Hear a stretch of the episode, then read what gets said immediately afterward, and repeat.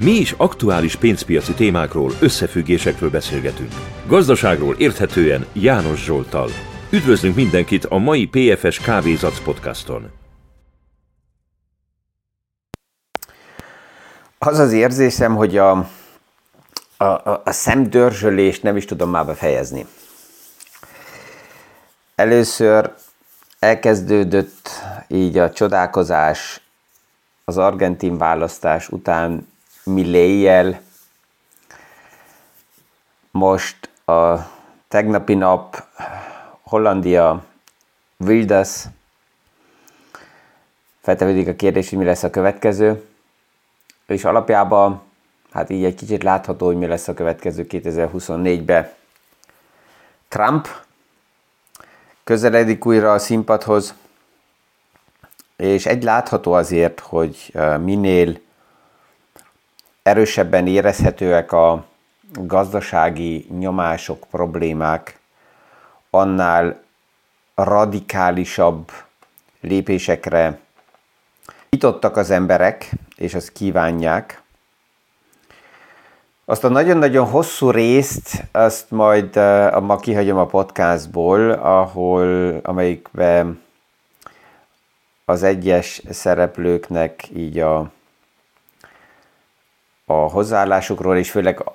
arról, hogy én ezekről hogy gondolkozom, beszélgethetnék, mert itt nem, nem ez a téma,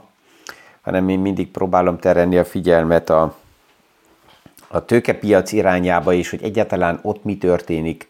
a tőzsdén, és ugye ezt sokszor látjuk, hogy a tőzsde és a tőkepiac az nem egy kívánságkoncert, hanem egyszerűen gazdasági események árazódnak be. És ha ma azt nézzük, hogy a gazdasági nyomás jelen van és hogy milyen oldalról honnan, hát akkor a kérdés az, hogy hol kezdjük. Kezdeném Kínánál, mert egy pár nappal ezelőtt Kínáról egy podcastba beszélgettünk, és ott is lehet látni, hogy azért, mert van egy helyzet, ez nem áll meg, hanem tovább is foglalkoznak azzal, hogy ebből a helyzetből hogy lehet kijönni, és Kínának az ingatlan piaca áll körülbelül két éve, és itt, itt az idővel próbálják ugye ezt, ezt, ezt valamilyen formában megoldani és hosszúba húzni. Két év az nem, nem nagyon hosszú ingatlanpiac problémáknál, gondoljunk csak Japánra, évtizedekkel ezelőtt, és a fő oka annak, hogy Japán 30 éven keresztül nulla kamat hátterű gazdasággal működött, főleg az ingatlan lufi kipukkadása volt, az ingatlan lufi kiereszkedése volt. Tehát két év ebből a szempontból nézve az nem hosszú, és ha visszagondolunk 2007-re, amikor Amerikában is az ingatlan piac problémái megjelentek, akkor ez volt 2007-ben, évközben még a, a világ nagy részt erről nem is nagyon kapott információkat, vette észre, hogy ott mi történik, és 2008. szeptember 14-én ugye a balesettel e, és Lehman Brothers ebből a szempontból nézve egy baleset volt, ami azután indított erősebb lavinákat, tehát ezért a, a, a központi bankok nagyon figyelnek erre, hogy időhúzás közben ne történjen nagyon sok baleset. Akár az idén is lett, volt erre egy pár lehetőség, az egyik az amerikai eh, banki rendszer problémája eh, márciusban, aztán Európába is, és az, hogy egy, egy Credit Suisse egy hétvégén a UBS oldaláról át lett véve, és ez um, biztos, hogy nagy központi bank, Európai Központi Bank háttér motivációval uh, történt meg, ez pont ez az idő uh, húzása. Um, és aktuálisan ugye nem csak Kínába áll az ingatlan piac, hanem ugyanúgy áll az ingatlan piac Amerikába, ugyanáll az ingatlan piac Európába, még nem azokban a dimenziókban, mint Kína, és Kínában ugye strukturális problémák miatt indult el az ingatlan piacnak a, a problémája Evergrande-el. Um, aztán jött Country Garden és több más nagy szereplővel, Európában pedig az ingatlan, és Amerikában is az ingatlan piac problémája az a nagyon radikálisan felrántott kamatok miatt állt meg. Most azt lehetne itt is mondani, hogy oké, okay, hogyha a magasabb kamatok okozzák a problémát, akkor itt is strukturális problémák vannak. Na ja, az valójában, hogy éveken keresztül, évtizeden keresztül a nulla kamatszint az beszivárgott mindenüve, az nem kérdés. És főleg, amikor az ingatlan piac témát vesszük kézbe, és erről beszélgetünk, akkor több uh, visszakérdezés vagy jelzés is van, hogy de hát hogy, hogy az ingatlan piac az, az, az, az, az tuti, az ingatlan piac az a legjobb, az, jobb nincs, mint az ingatlan piac. És mi történhet egy ingatlannal? Az, az mindig van, mindig létezik. Valójában lakó ingatlan mindig van, és mindig létezik, és kell lakjunk de vannak um, olyanok is, akik ingatlant vásárolnak, aki nem csak az ingatlant veszi meg azért, mert ingatlan, és állítólag tuti,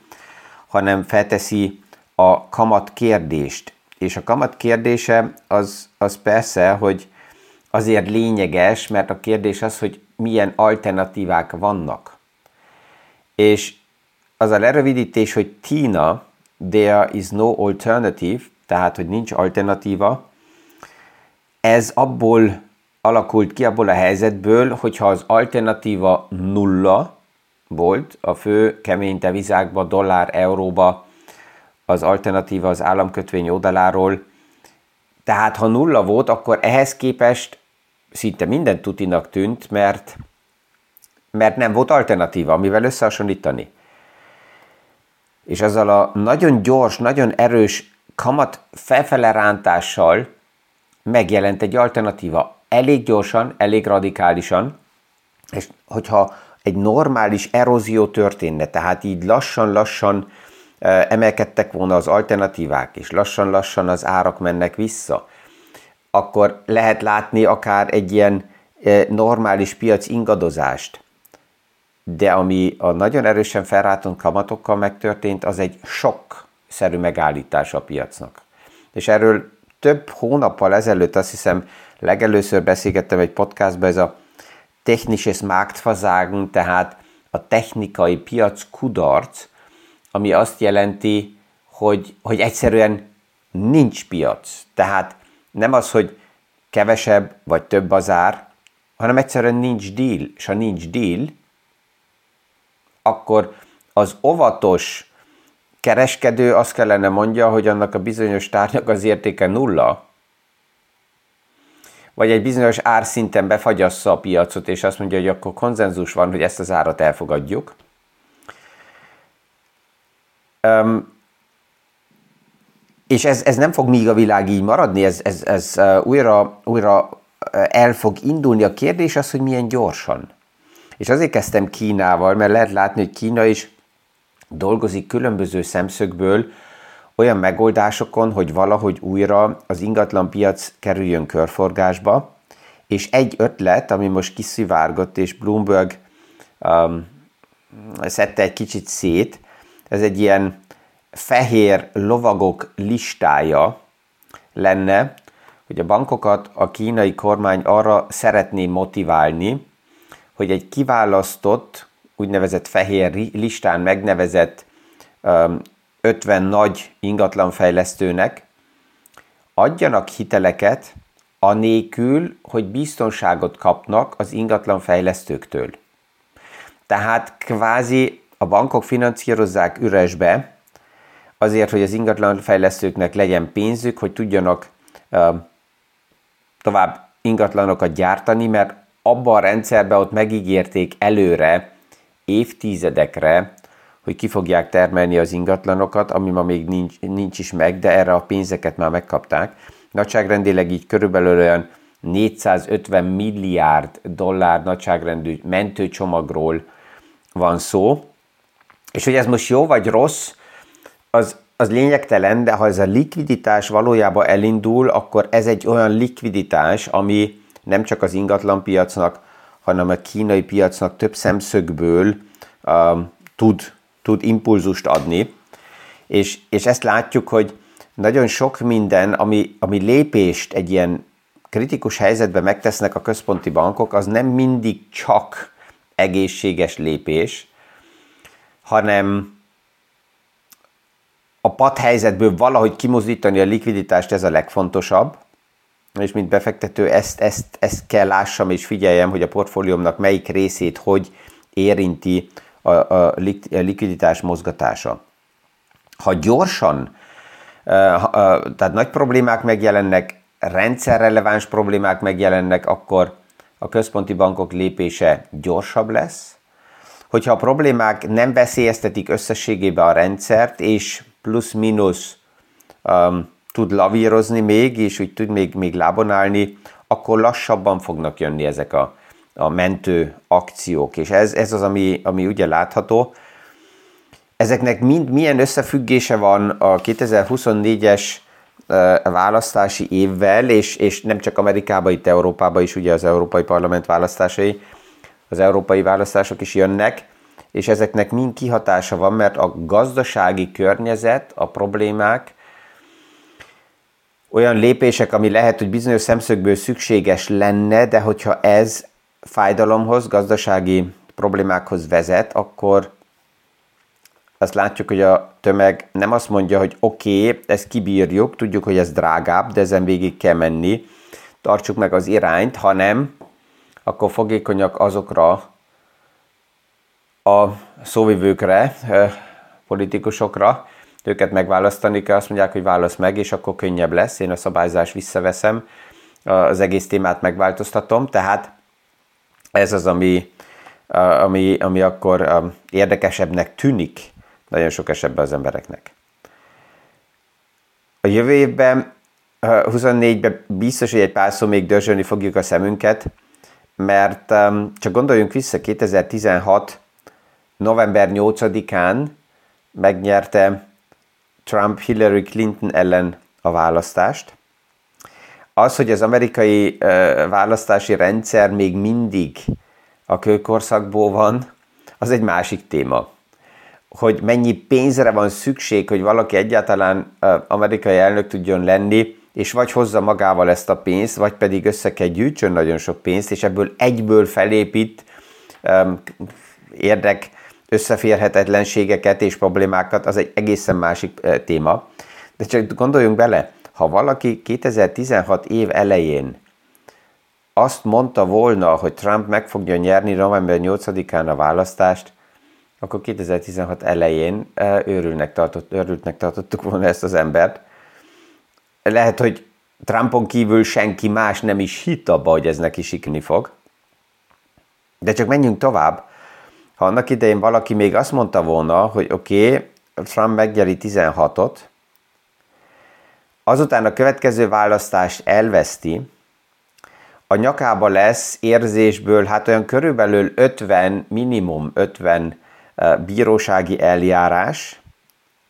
és ettől független 2024-ben ő még egyszer megnyeri a választás, és mivel elnök lett, ezért fel tudja menteni saját magát, historikusan ez először történne meg, bármilyen bízor, bármelyik bírósági eljárásból, akkor ezt, ezt az ember nem csak örülnek tartottuk volna, hanem lehet, hogy ilyen nagyon-nagyon puhán kipárnázott szobába, így nagyon szeretem saját magam köpenybe bezárták volna. És ja, tehát ebből látjuk azt, hogy ezeknek, ezeknek a fordulatoknak akkor is, hogyha ez nem nagyon kvázi intelligensnek bizonyos szemszögből tűnik, az esélyei megvannak, és um, pillanatnyilag azt lehet látni, hogy ez a választás, ami 24-ben jönni fog, az úgynevezett ingadozó államokon múlik, azok, amelyek egyszer így választanak, egyszer úgy választanak, és többek között Florida kezd ilyen úgynevezett swing state-é válni, mert, mert ott, ott, ott a demográfia miatt ez annyira változik, hogy um, akár még ez változhat is, és elveszthetik a republikánusok, és ebből, ha demokrata állam lenne, akkor megvan az esélye arra, hogy esetleg Trumpnak nem fog sikerülni. De hát ezt majd meg fogjuk látni. De menjünk csak oda, hogy ez mit jelentene arra a tőkepiacnak, és honnan jönnek itt a, az impulzusok. A szabályzás a banki rendszerbe, a banki világba az egyik oldalról a hitelfelvételeknél oda vezetett, hogy um, nagyon visszaszorította a hitelfelvevési lehetőségeket, és Trump az, aki azt jelzi, hogy ő a szabályzásokat biztos, hogy csökkenteni fogja. Ha ez csökken, akkor ez jó alapjába a pénzügyi struktúráknak, a banki rendszereknek, arról is sokat beszéltünk, hogy az, a választásokat általában az energia oldaláról nézve a benzinkúton nyerik vagy vesztik. Trump már ezt is jelzi, hogy az, a foszilis, a hagyományos energiaforrásokat erősíti, és ezt tőle láttuk, hogy ezzel neki nincsen problémája, és az alternatív energiatémákat, hogy ő nem nagyon kedveli, ezt is már láttuk, ezt ő többször ki is mondta, tehát hogyha valójában ebbe az irányba fordulna a politikai erődolt, erő Amerikába, akkor ez oda vezetne, hogy az alternatív energiaformák, amelyeket mindegy, hogy hogy forgatjuk, még mindig nem életképesek. Miért nem életképesek? Hát azért, mert az egész transformáció A pénzbe kerül, és a, az alternatívák azok drágábbak is. Ez azt jelenti, hogy ahhoz a gazdaság nagyon stabil helyzetbe kell legyen, az embereknek az az érzésük kell legyen, hogy anyagilag stabilitásban vannak, hogy ezt szívesen drágábban meg is vásárolják. Um, és ebből a szempontból nézve um, az alternatív energiaforrások, amelyek már most is nyomás alatt vannak a piacokon, nagy valószínűséggel még több nyomás alá kerülhetnek, hogyha Trump uh, uh, megválasztódik, mert szubvencióból élnek. A legtöbb ilyen alternatív um, energiára ráépített, ugye van a rengeteg program Green Deal, és uh, Bidennek is a, az Inflation Reduction Plan, amelyik főleg az alternatív energiák irányába viszi a, a szubvenciókat. Tehát ezeket érdemes a cetlin tartani és figyelni, hogy hova fordulnak a, a, a hangulatok és a választások, mert ennek persze hogy a tőkepiacokra és a tőzsdére is kihatása van. a végén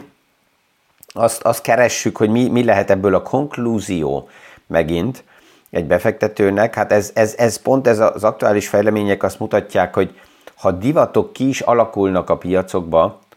akkor ezekre a divatokra túl erősen rámenni a portfólióval, az mindig veszélyes addig, amíg az a divat hullám megy, addig megvan az az érzés, hogy juhú, mennyire jó vagyok, és uh, uh, mennyire fantasztikus, hogy, hogy ezt most meglovagolom, de ezek, erről többször beszéltünk ugye a héten, hogy a pufferek, ami kikerült a rendszerekből, oda vezet, hogy ezek a divat hullámok is sokkal gyorsabban fordulnak, és ezekre reagálni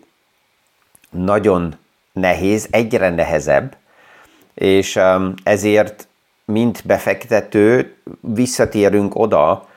hogy mindegy, hogy melyik uh, uh, tutinak tűnő iparág jelenik meg a globális piacokban,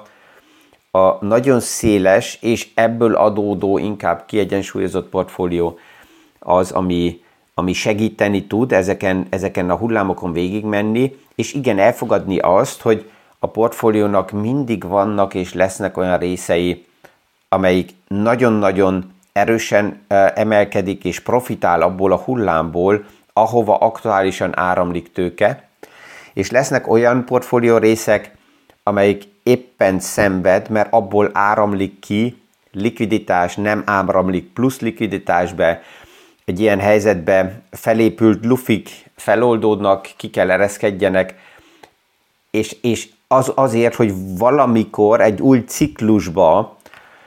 az a téma is újra felfedeződjön, akkor egy másik témakör gyengébb lesz, mert onnan megint tőke kiáramlik, és áttevődik egy másik témakörbe, és az a, az a próbálkozás, ami jön, hogy de hát akkor nem tudom úgy csinálni, hogy én átrendezem, és mindig megyek a tőke után, a veszélyes az, és a probléma az, hogy akkor, amikor a jelek már annyira erősek kezdenek lenni, akkor az általában túl késő reagálni és megvan az az elv, hogy a tehetetlenségét a piacnak kihasználni, és a momentumot, a, a lendületet egy darabig vinni. Um, de még egyszer ezekre állandóan megfelelően reagálni, és ugye, hogyha mozdulnak a piacok, az mindig az a kérdés, hogy ez csak egy egészséges piaci moz- lengés, ami egy bizonyos iparágon belül megtörténik, és még sem nem lett túl divatos az iparág, sem ö, ö, nem, nem dőlnek most mind a, a szereplők a kardukba, vagy már tényleg egy trendfordulás történt, és abban a bizonyos szektorból ki is kell menni. Tehát ez, ez, ez a fő kérdés, amivel kellene foglalkozni, és ezért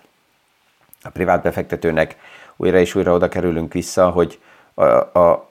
kiegyensúlyozott, széles portfólió tud ad, stabilitást adni, likviditást adni, és hogy olyan témák is vannak, amivel nem értünk politikai oldalról egyet, de mégis a befektetéseknek, a tőkepiacnak, a tőzsdének az bizonyos szempontból jó. Mert a tőzsdén ott nem um, kívánságkoncerteket látunk,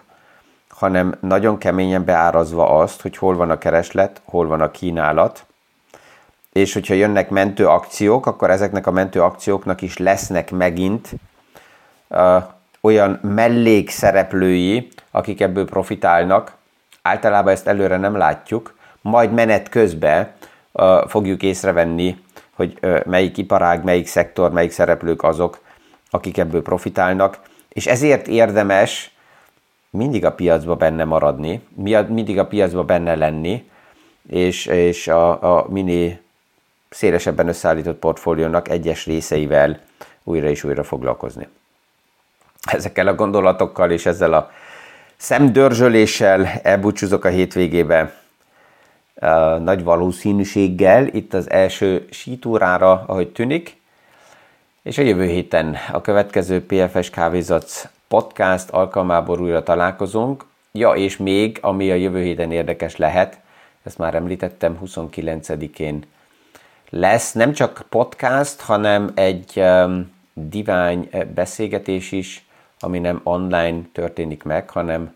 az Ildikóval Budapesten egy személyes beszélgetés alkalmából van van fogjuk felvenni, és akinek kedve van erre, az akár részt vehet Zoomon keresztül délután, ha nézem, 14 eh, órakor európai idő szerint lesz szerdán ez a divány beszélgetés, tehát arra akár még Jelenkezni lehet, akinek éppen akkor nincs ide, mert pff, éppen az irodában van, vagy valahol dolgozik, akkor uh, nyugi meg lesz legkésőbb másodikára általában a videófelvétel, és akkor az visszahallgatható. Kellemes hétvéget mindenkinek, és a viszonhallásra a következő PFS Kávézac podcastig. Mi is aktuális pénzpiaci témákról, összefüggésekről beszélgetünk. Gazdaságról érthetően János Zsoltal. Üdvözlünk mindenkit a mai PFS Kávézac podcaston!